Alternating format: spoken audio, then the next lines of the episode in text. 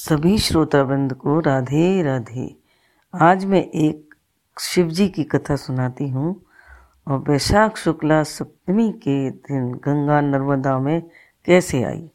सूत जी ने जब बहुत से शिवलिंगों के कथा प्रसंग सुना दिए, तब ऋषियों ने पूछा, महामती, सूत जी, वैशाख शुक्ला सप्तमी के दिन गंगा जी नर्मदा में कैसे आई? उसका वर्णन कीजिए। वहाँ पर महादेव जी का नाम नंदकेश्वर कैसे पड़ा कृपया इसे हमें बताएँ। सूत जी ने कहा एक ब्राह्मणी थी जिसका नाम ऋषिका था। वह किसी ब्राह्मण की पुत्री थी और ब्राह्मण को ही ब्याही गई थी। वह द्विज पत्नी उत, उत्तम व्रत का पालन करने लगी। तथापि पूर्व जन्म के किसी अशुभ कार्य से वह बाल वैधव्य को प्राप्त हो गई। तब वह ब्राह्मण पत्नी ब्रह्मचर्य व्रत के पालन में तत्पर हो पार्थिव पूजन और अत्यंत कठोर तपस्या करने लग गई।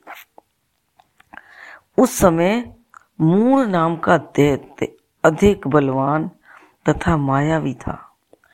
वह काम वाण से पीड़ित होकर वहाँ गया। जहाँ पर वो ब्राह्मणी तपस्या कर रही थी।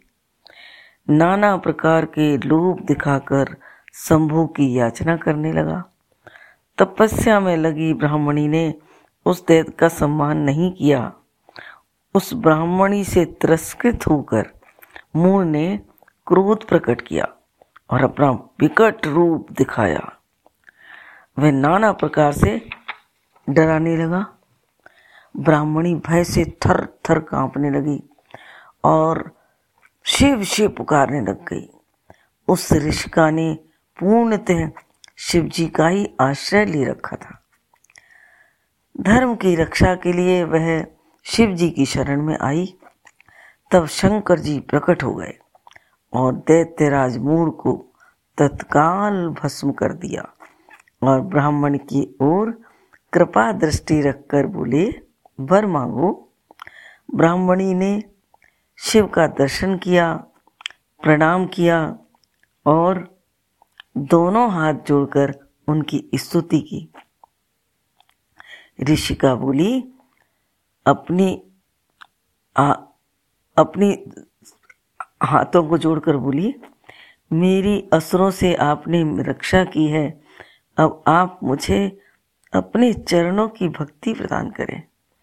शिव जी ने कहा, वरदान दिया, आप लोगों के उपकार के लिए सदा विराजित रहें। शिव जी ने उसको दोनों वर दे दिए। उसी समय ब्रह्मा और विष्णु वहाँ पर आ गए। दोनों ने शिव को प्रणाम किया। उसी समय भी गंगा भी आकर उस ऋषिका के भाग्य की सराहना करने लगी और बोली ऋषि के वैशाख मास में एक दिन यहाँ रहने के लिए मुझे भी वचन देना चाहिए। उस दिन मैं भी इस तीर्थ में निवास करूँगी। ऋषिका ने कहा, बहुत अच्छा ऐसा ही हो। भगवान शिव उसी समय उस पार्थिव लिंग में प्रवेश कर गए। सब लोग ऋषिका की प्रशंसा करने लग गए। और अपने अपने धाम को चले गए। उस दिन से नर्मदा का तीर्थ पावन हो गया। संपूर्ण पापों का नाश करने वाले शिव नंदकेश्वर के नाम से प्रसिद्ध है। गंगा भी प्रतिवर्ष वैशाख मास की सप्तमी के दिन जाती है। उन पापों को धोने के लिए वहाँ जाती हैं जो मनुष्यों से वो ग्रहण करती हैं। क्योंकि सभी गंगा में आते हैं तो अपने पाप ही धोते हैं।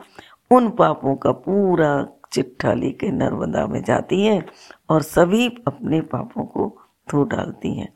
बोल, गंगा मैया की जय नंद भगवान की जय। ओम नमः शिवाय, ओम नमः शिवाय। हर हर बोले नमः शिवाय। ओम नमः शिवाय, ओम नमः शिवाय। हरे हरे भोले नमः शिवाय। गंगाधराय शिव गंगाधराय।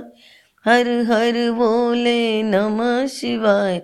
ओम नमः शिवाय, ओम नमः शिवाय। हर हर बोले नमः शिवाय। बोल नंदकेश्वर भगवान की जय। शिव शंकर भगवान की जय।